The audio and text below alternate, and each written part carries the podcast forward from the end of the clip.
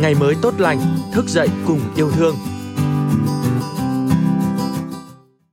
Chào mừng quý vị và các bạn đã đến với podcast ngày mới tốt lành số cuối tuần ngày hôm nay và tôi là Minh Yến, biên tập viên của chương trình.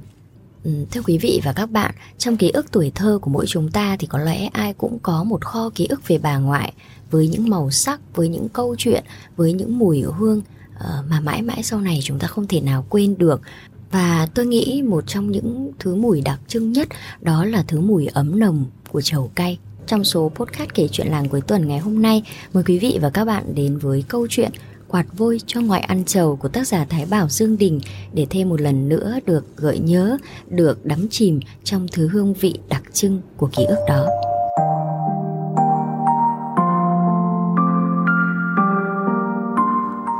Từ nhỏ, tôi vẫn nghe mẹ đọc câu ca không trầu ăn bậy lá cun, Không vôi thì cứ phải đùn xuống khe. Mà cứ lan man chẳng hiểu tại sao.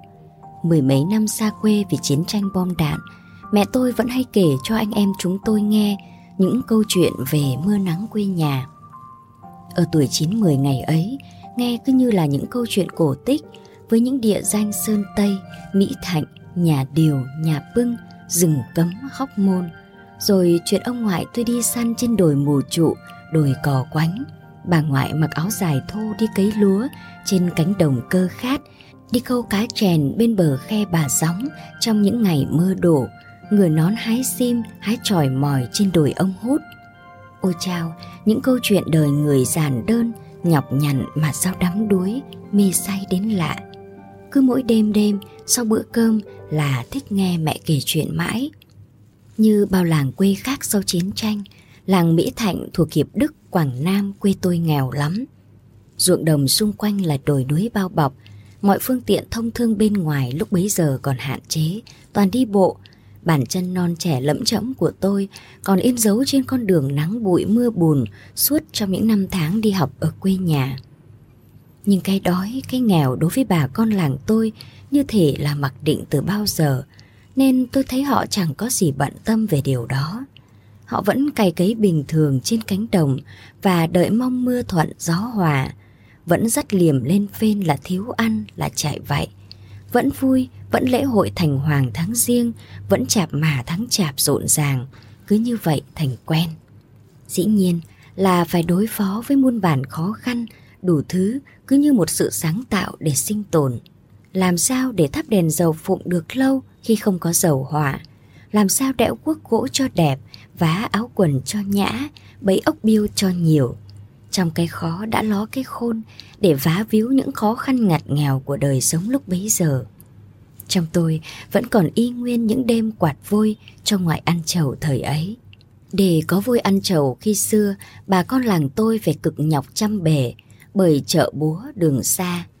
Bài ca bồng em mà bỏ vô nôi là một điển hình đặc trưng như thể sinh ra ở quê tôi và nói cho người quê tôi khi phải đi chợ quán chợ cầu để mua cau, mua trầu. Vậy thì muốn ăn trầu phải tự làm ra vôi, chứ xa xôi làm sao chợ búa mãi được. Những con ốc đá to được bắt từ khe nhào huyền, khe bà tài, sông trầu, ngoài việc dùng làm thức ăn hàng ngày, vỏ ốc được dành để phơi khô, quạt phôi. Khi hòm hòm đã đủ đầy số lượng vỏ ốc là bà ngoại tôi chọn đem để quạt. Vật liệu chính để quạt phôi trước tiên là vỏ ốc phơi, củi tre khô, một miếng tôn độ một mét vuông và một cái quạt nan tre thường dùng để quạt lúa. Tại sao phải dùng củi tre? Vì củi tre khô không có than, dễ tàn, tàn cho trắng nhẹ, dễ bay khi quạt. Vỏ ốc được xếp gọn gàng cùng củi, làm sao khi củi tàn ốc không đổ, dựng thành từng lớp. Khi đốt lửa cháy khoảng 10 phút là phải quạt, quạt liên tục vừa quạt vừa đun thêm củi vô. Ngọn lửa được quạt táp mạnh vào vỏ ốc, làm vỏ ốc chuyển màu nhanh chóng từ màu đen sang màu đỏ, rồi trắng vôi dần. Quạt liên tục cho những tàn cho củi tre bay đi thì còn lại than ốc, Lúc này trên nền tôn chỉ còn một đống vỏ ốc vôi chín còn nguyên dạng. Để nguội một lúc cho tất cả vào cối giã mịn, đem dây ra là ta có bột vôi ăn trầu nguyên chất, rất thơm và mặn mà. Các bà, các mẹ làng tôi vẫn chia nhau chút vôi bột từ các hũ để dành, cứ như một nét sinh hoạt thảo thơm của tình làng nghĩa xóm.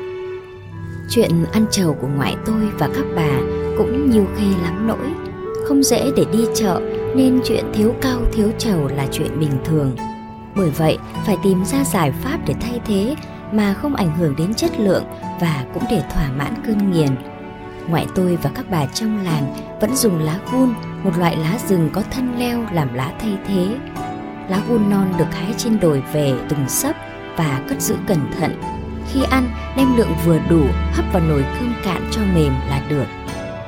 Lá có vị chát, đậm, thơm. Còn cau nếu thiếu thì đã có vỏ cây chay, vỏ cây mang mang lột về đập dập, cắt ra thành từng đoạn nhỏ. Ngày bên ngoại, tôi vẫn dành phần quét trầu cho ngoại ăn. Tất cả cho vào cối trầu rồi ngoáy cho mềm, có màu đỏ là đưa cho ngoại. Cứ nhìn cái miệng móm mém của ngoại nhai trầu đỏ tươi, thấy Thanh Bình làm sao và cứ thích mình còn bé dại mãi. Bây giờ thì đã xa lắm rồi, ngoại tôi đã nghìn năm mây trắng. Bây giờ thì không còn đò giang cách trở, phố chợ gần kề, chầu tem khao bữa bày bán gọi mời. Mỗi lần về thăm làng, tôi vẫn nhớ như in những đêm quạt vôi cho ngoại. Những ánh lửa hồng nồng ấm trong đêm vẫn mãi bập bềnh trôi trong ký ức xa xôi của tôi. Tự nhiên, con thèm trở lại dù chỉ một ngày, ngoại ơi.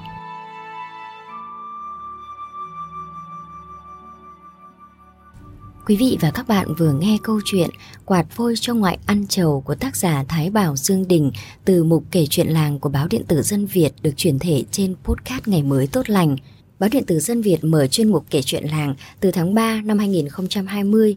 Đây là chuyên mục dành cho tất cả các tác giả chuyên và không chuyên có tình yêu với làng quê và muốn chia sẻ câu chuyện thật của mình với bạn đọc.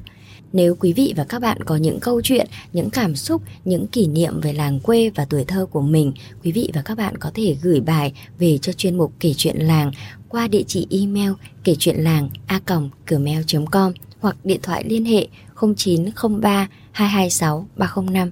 Xin cảm ơn quý vị và các bạn. Xin chào và hẹn gặp lại tại số podcast lần sau.